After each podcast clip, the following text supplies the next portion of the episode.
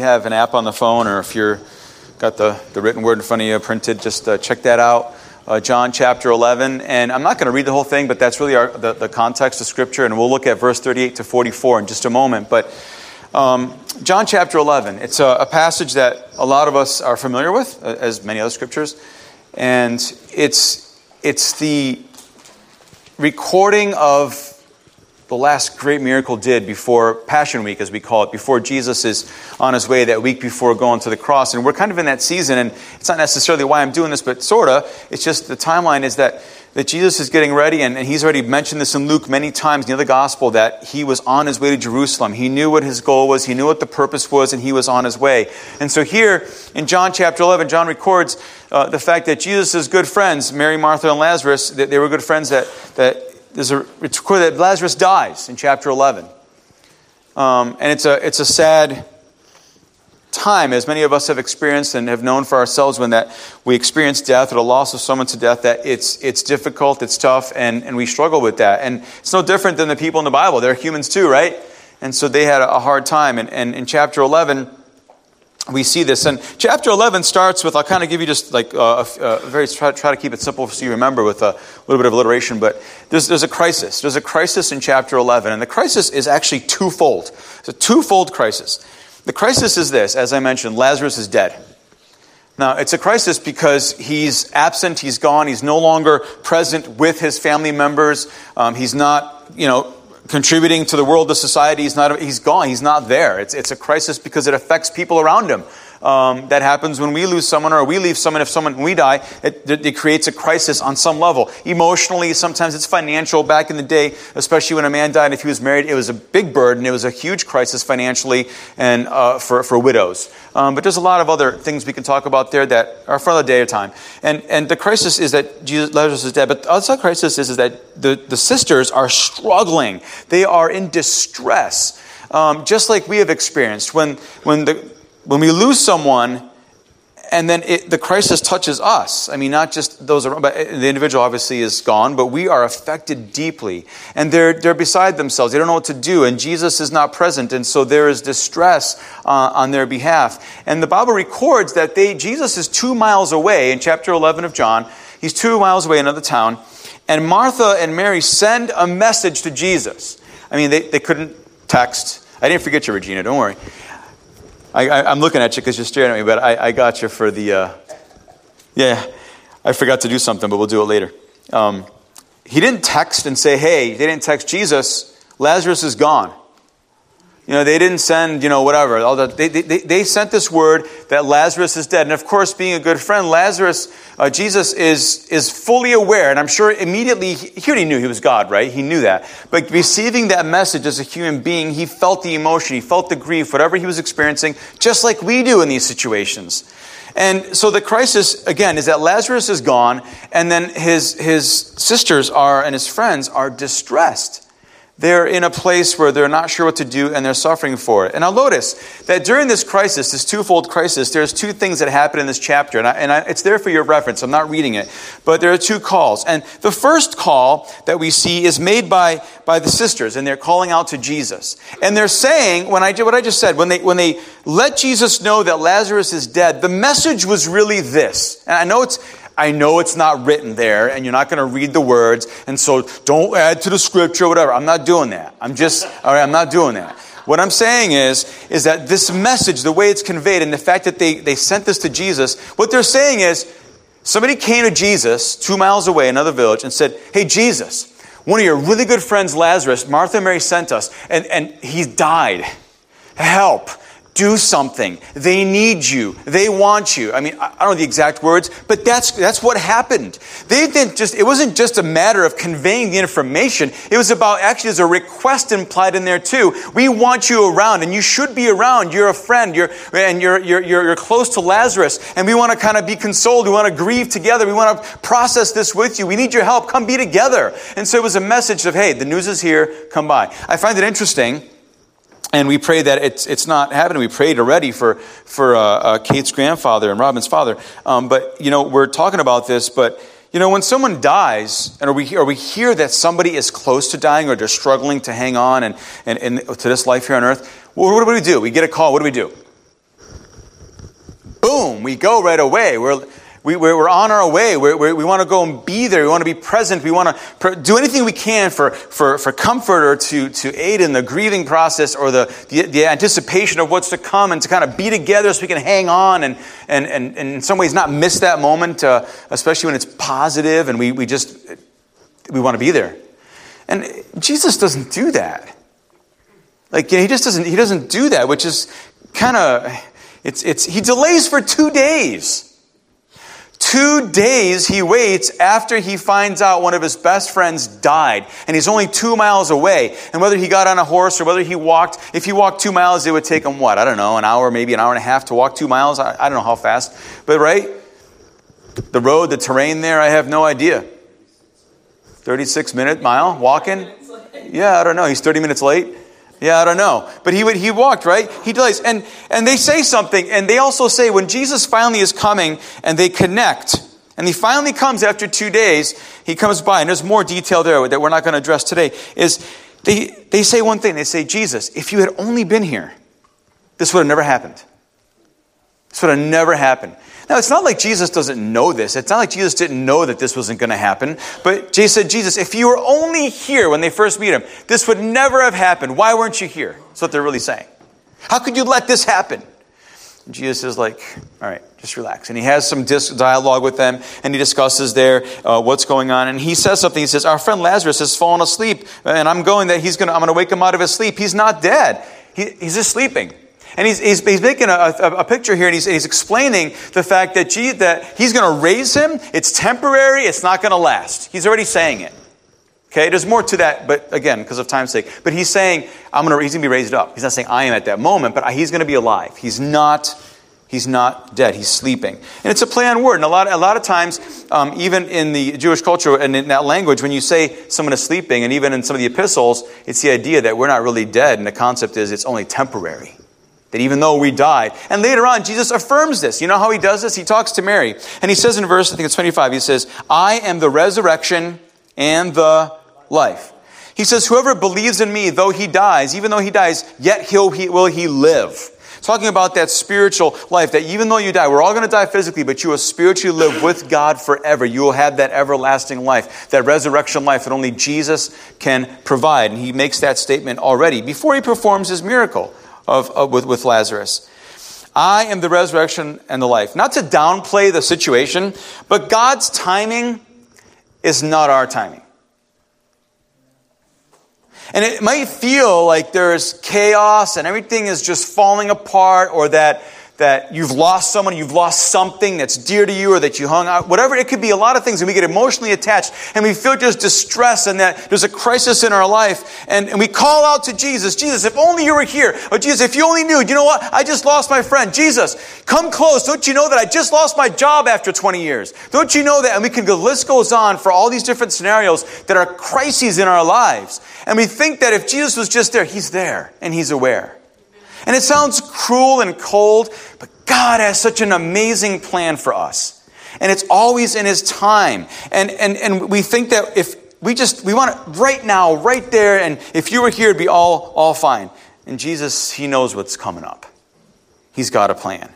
And we find out about this timing and, and, his purpose in verse 4 and verse 15 in chapter 11 of John, that why Jesus delays. He delays for two reasons. In verse 4, he says so that God would be glorified.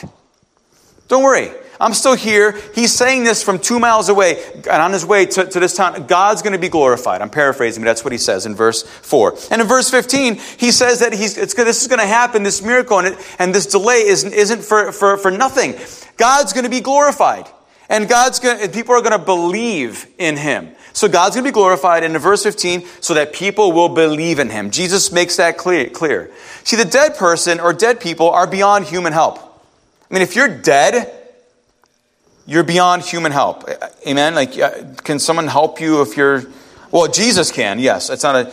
But Jesus can help you. So they need Jesus regardless. And so Jesus has a plan, whether Lazarus has died that day or he's died three days prior. Lazarus is still dead, and Jesus is on his way to do something anyway. He's got a plan, it's his timing. See, the second call is made not only that does, does, does Mary and, and Martha call for Jesus and he's on his way, but once Jesus gets to the scene in our text, in verse 38, it says, Jesus, once more deeply moved, and now he's there, he came to the tomb where Jesus, where Lazarus was buried. It was a cave with a stone laid across the entrance. And verse 39 says, Take away the stone, he said. But Lord, said Martha, the sister of the dead man, by this time there is a bad odor, for he has been there four days. And then Jesus said, Did I not tell you that if you believe, you will see the glory of God? So they took away the stone. And then Jesus looked up and he said, Father, I thank you that you have heard me. Not that you're hearing me, but that you've heard me. It's an interesting uh, thing. The, the, the, the, relationship that Jesus had there, and it's highlighted there in verse 41. 42 says, I knew that you always hear me, but I said this for the benefit of the people standing here, that they may believe that you sent me. And again, here's that belief, a key concept and truth in the Gospel of John, the belief in, in Jesus, God's Son, believing in God. And he says in verse 43, when he had said this, Jesus called out in a loud voice, Lazarus, come out! And the dead man came out. And his hands and his feet were wrapped with strips of linen and a cloth around his face. And Jesus said to them, Take off the grave clothes and let him go. And this, this miracle, this, this idea that we're, we're approaching Easter, but that Jesus is on his way to Jerusalem and on his way to, to give his life as a sacrifice, it's, it's a picture, it's almost like a foreshadowing. He's displaying what's going to happen to him. The fact that he can take a dead man and raise him from the dead is exactly what's going to happen to him. That he'll be in that tomb for a period of time, those few days, and he'll be released. He will be brought back to life, and praise God, he's still alive. Amen. And we're going to celebrate that, and we, we do every day, but we're going to celebrate that on the calendar um, in a couple of weeks here. And so, Jesus here is pointing and, and, and, and is a, a, symbolic, it's, a, it's, a, it's an amazing thing in the timing of this miracle, pointing to what Jesus is going to do and what's going to happen to him. And Jesus makes this call to Lazarus, the second call. And he says, Lazarus, come out. Notice something about this call. This call that Jesus makes is a personal one. It's a personal call. We often say that God wants to be in a personal relationship with you, and that's true. But Jesus makes a personal call. He calls Lazarus by name. Now, it's thought by scholars and others, and there's probably some truth to this. I don't, I can't prove this, but, but when you think about the power and, and the majesty of God and who He is as, as the sovereign of the universe, that when He called out for Lazarus to come from the grave, if He had not called Lazarus by name specifically, that because his word is so powerful, everyone in all the other tombs would come out as well. But there's a point here. The, the bigger point is that it's a personal call. He makes a personal call and he knows who Lazarus is. He knows he's talking to Lazarus and he's fulfilling God's plan with this amazing miracle to point to what's going to happen to him. And he calls Lazarus, Lazarus, come out! He does it loudly. The Bible makes it clear. The personal call is really loud. The Greek and the original language, you can look at, but it really is. Jesus was loud when he did this. And he spoke loudly, and he spoke so loud that a dead man heard it. really. Did you ever get to the point where sometimes you're with your kids, no names, and you're talking, but it's like they don't hear you? Of course, wives say that about their husbands all the time. But, but you get to a point and you're like, you're talking, and all of a sudden it's like, it's like, and you stop, and there's that moment. And even if you raise your voice, and sometimes it could be loud and booming, and it's like, Cohen! I see, you got your attention. Because he, he's doing whatever else over there. But he heard, he heard his name. That's, that's exactly, I did that because it's exactly what this is a picture of. That no matter what his state was, even if he's alive and he's zoned out, whatever, his attention is not there. He's unaware, even though he's alive. And He's dead. Lazarus is dead. Jesus calls in such a way, and it's a, it's a picture of the power of the voice of God. And he, it's personal. And when he hears his name called, he's startled and he wakes and he, he, he's awakened to the fact that I'm calling his name. That's exactly what happens with Lazarus. This personal call. Do you remember the first time you heard God call your name? It isn't about the volume, but it's about the loudness. If I can, that makes any sense. Because it could have been just when you're in that crisis in your life, in other words, you're dead in your trespasses and sin, as it says in Ephesians chapter 2, verses 4 and 5, and God raises up from the dead, and you could be in that situation. You're lost, you're going to hell, you are spiritually dead, you don't know Jesus, and by His grace He comes and He makes a personal call to you. And some point in your life, and in that moment, you're awakened and you come to an awareness that there is the God of the universe who just called your name. And everything changes from that point on. It's not about the degree of how dramatic or radical it was, but from that point on, everything changes in your life. You're alive, spirit. You're, you see everything different. You have different um, perspective and attitude. You're alive. You're saved. You're regenerated. You're born again. You're, you're, you're spiritually alive. There's a personal call. Do you know um, this thing about the voice of God? It's so powerful. In John chapter 10 and verse 1 to 4, Jesus himself said, just a couple chapter, chapter before uh, our text this morning, he says, Very truly I tell you, Pharisees, anyone who does not enter the sheep pen by the gate, but climbs in by some other way, is a thief and a robber. The one who enters by the gate is the shepherd of the sheep. The gatekeeper opens the gate for him, and the sheep listen to his voice. To hear his voice.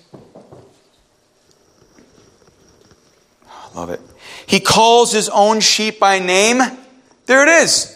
The personal element here. He calls his sheep by name, and the sheep listen to his voice. You can fill it in, right?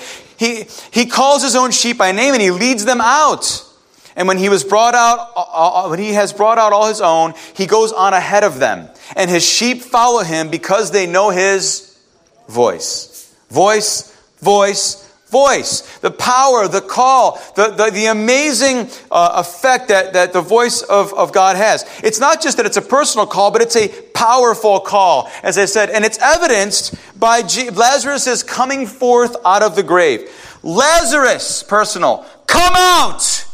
the powerful declaration that only God can make to bring something that was dead and make it alive comes forth from the, the God who is incarnate, the Jesus who is in bodily form. God who is in bodily form speaks to Lazarus, and the power is evident when Lazarus comes out after the stone has prior been removed by those who listen to Jesus' uh, request to remove that stone away from the, the, the, tomb. And he comes forth. There's a resurrection. This coming forth, think about it, as a dead man who's now alive. It would, if you saw that happen, man, what, you would be like, like, whoa.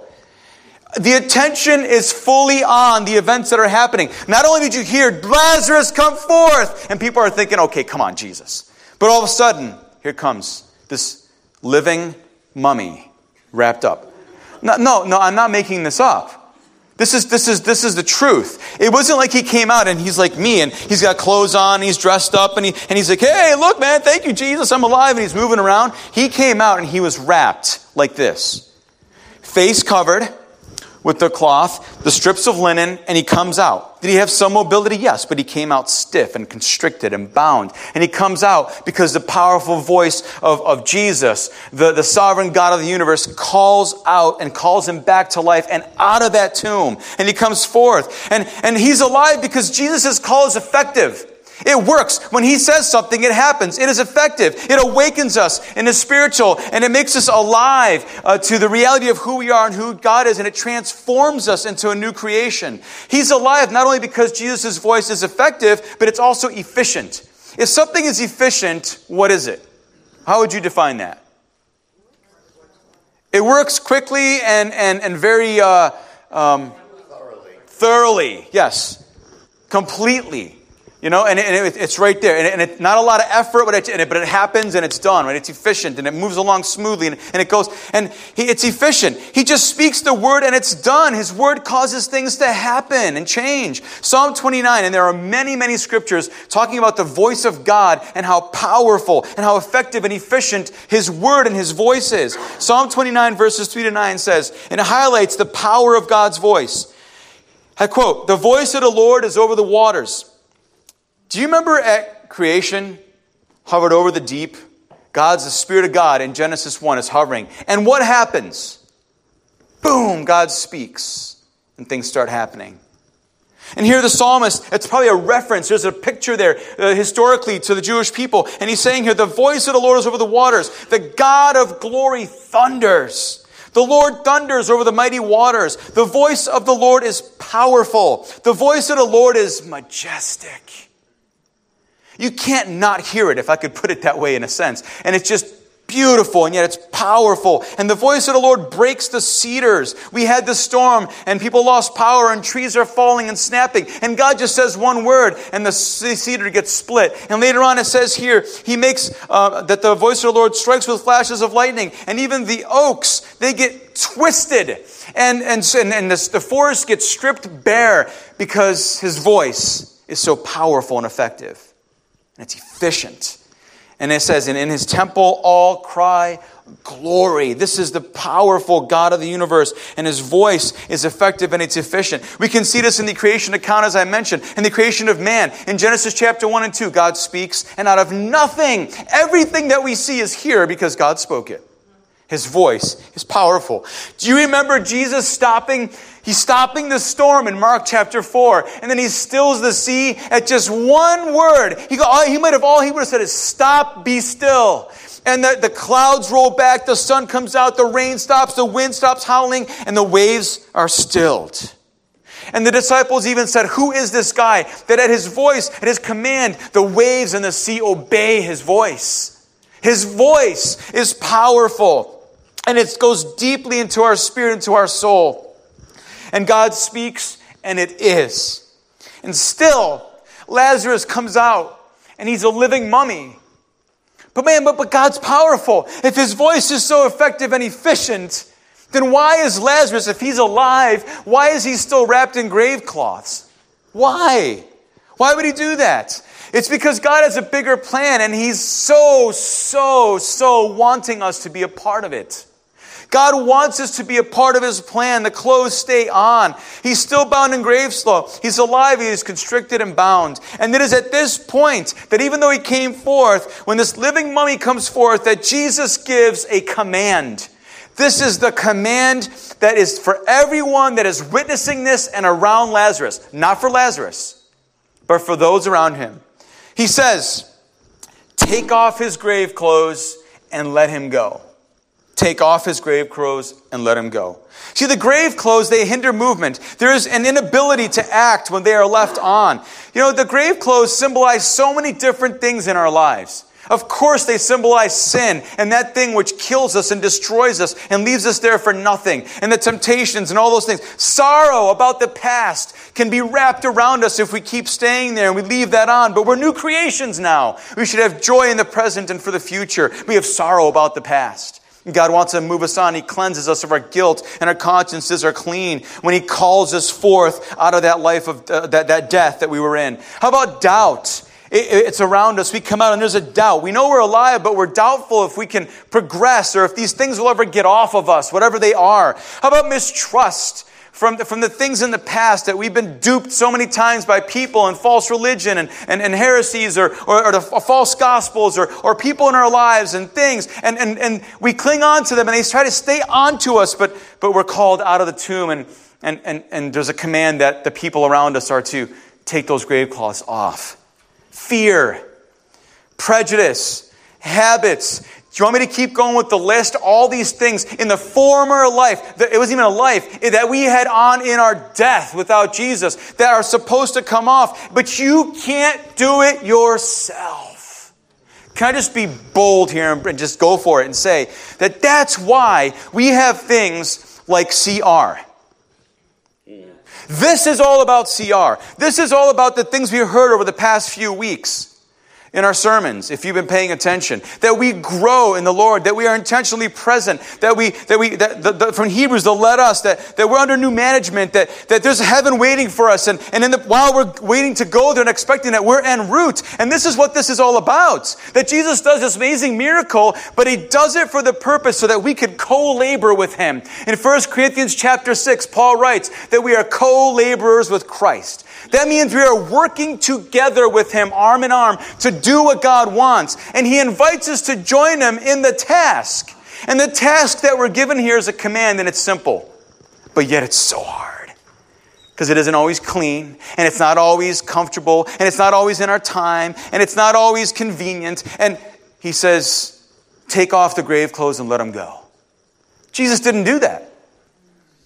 He has the people around him to do that. And I'm going to tell you something. I know, and the Bible is clear that they obeyed him, even though it doesn't say that. They took off every single cloth around him, because we'll get there in just a moment. In chapter 12 and verse 9 is the proof of that. He had no more grave clothes on, or at least he had full, he was mobile and he, was, he, he, he could do whatever he wanted to, basically. He was free.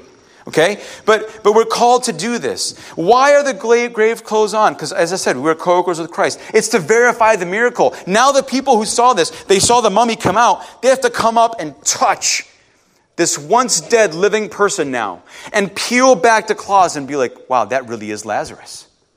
And it verifies this is the same guy. Then you get down to his hands and you realize that's scarred. Wait, that, that's Lazarus. That's really him. That's really him. And the grave clothes are coming off. Now, when Jesus rose, he left the grave clothes in the, in the tomb, right? But in this time, as, as people, it's called, you know what this is called? The purpose for the grave clothes, still being honest, is because we're in this process of sanctification. There is a need for that because you're not all that God wants you to be at. You're fully alive, but you're not everything God wants you to be. You're, you're being transformed into the image of the Son of Jesus Christ, of God's Son. That's what Romans chapter 8 tells us. And it's, we need that sanctification. And in the process, as we see these people around us who come out of a life where they were in a tomb without Jesus, they've been dead and they made alive, and they have these different grave clothes on with all these different, whatever the labels are. And we are supposed to then, as God's chosen people, as Paul says in Colossians chapter 3, that we, as God's chosen people who are holy and dearly loved, we should clothe ourselves with this. Not those other death cloths, but this with compassion, kindness, humility, gentleness, and patience. You know why we need those? Because that's what it takes to come up, just as an example, to Pastor Mike, who just got saved, and to take off the grave cloths. It doesn't, sometimes it takes a long time to peel those things off. Sometimes we need to, to assist somebody, even if maybe it's, there's scabs still or there's some the embalming agents, whatever, I don't know what they did, but something stuck to him. To like quickly, you know, a band aid, like the adhesive, like pull it off. And sometimes we got to do that. It doesn't feel good, but it's to free somebody up, to loose them so they can be everything that God wants them to be as they become more like Christ. And we got to be patient with that. And we got to be diligent. And we shouldn't run away from that, but we put these things on so that we show interest in these people that, that are, God calls and we're co laborers with Him. Do you remember just one story?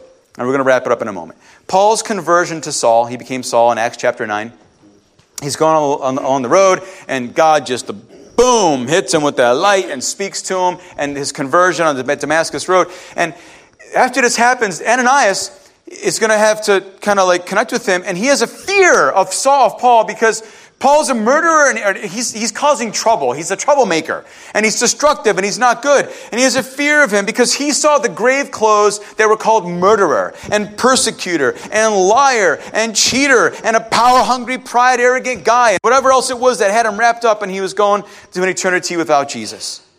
And then something happens also in that chapter. Barnabas comes by and he accepts, after he hears about this conversion, he accepts him and he takes him arm in arm and he helps him in the process to get the grave clothes off. And then the church begins to embrace him as we're supposed to.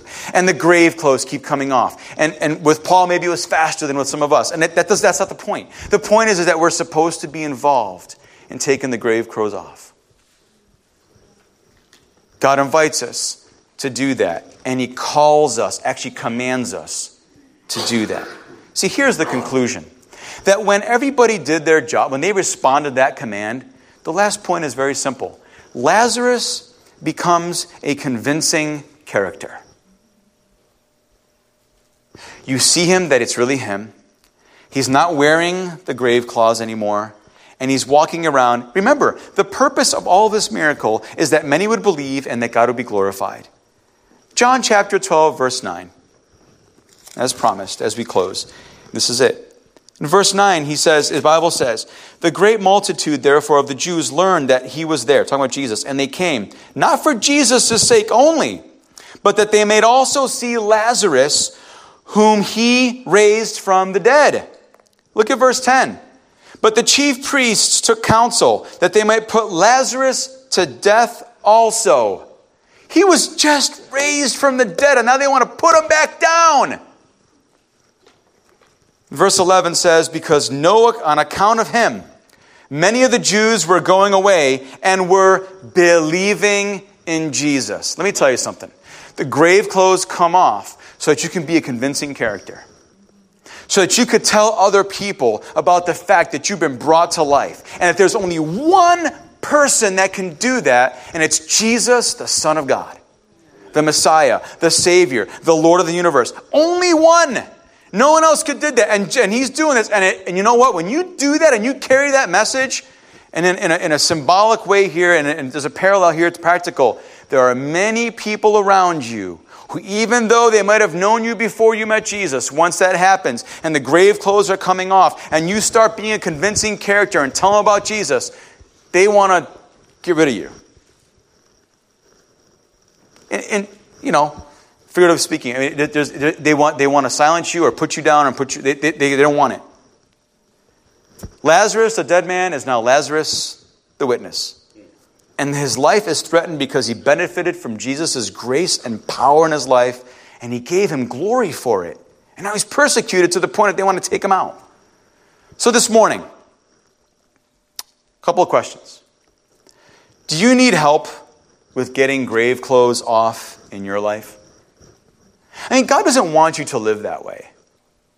God didn't bring you to spiritual life so that you, you understand who you are by faith and by God's grace eh, to be, to be born again, to become a child of God, so that you could just stay in your grave clothes. That is not God's plan. Amen. God's plan is that you allow yourself and that you allow those around you who care and that God would raise, that, that people would take off the layers. Let me just tell you something. And I, I don't, this is not an insulting way. This is not a judgment. I don't even know how to say it. I, I don't get in trouble, but I feel sorry for you if you don't let the body of Christ do that. Amen. And unfortunately, the church today has become like just the rest of the world, and we all cocoon ourselves, and we're so afraid. And I understand the justifications, and some of them are valid. I get it. With the trust issues and pains and hurts, but when are we going to get over that too? Because those are great grave claws, by the way Amen. and Jesus wants them off. And we do it when we do it in fellowship and we're transparent and we open and we allow that to come off. And sometimes it's painful and sometimes it takes a long time. But you know what? That's our job. And it's your job to do that. Are you helping to take off the grave clothes in someone's life after God's effective and efficient call has brought them to spiritual life? Are you involved in that? How, how about you? Are you a convincing character?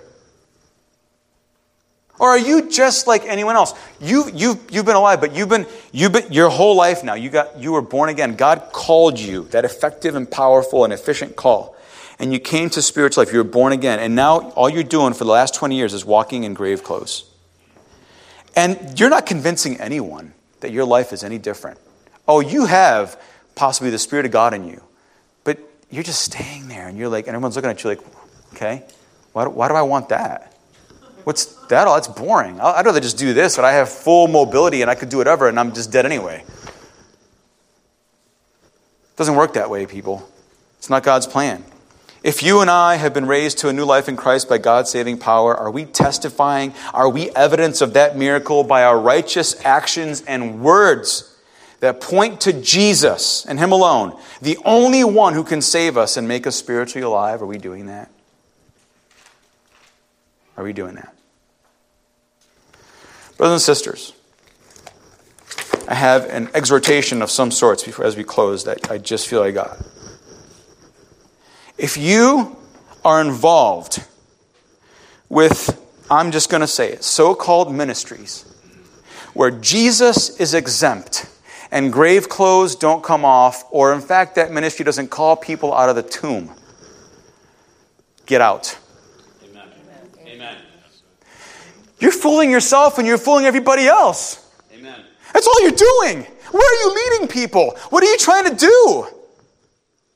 Amen. You just want to make people feel good so they go away to hell?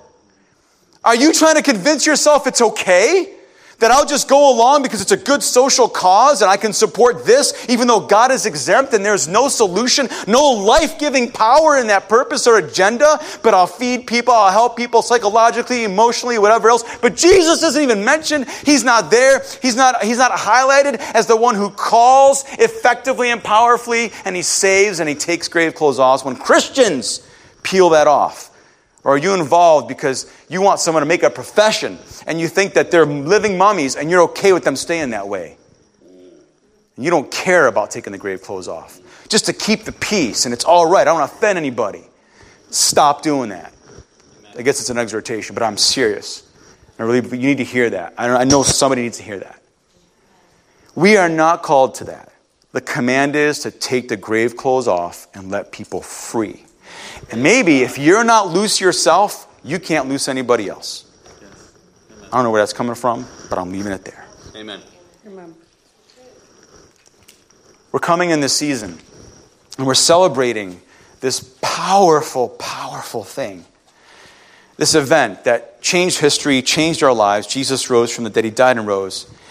As illustrated, and he did this by raising Lazarus from the dead. Are we going to be a part of this? Are you going to be a part of it? Am I going to be a part of it? God, help us to do that. Amen. Let's pray.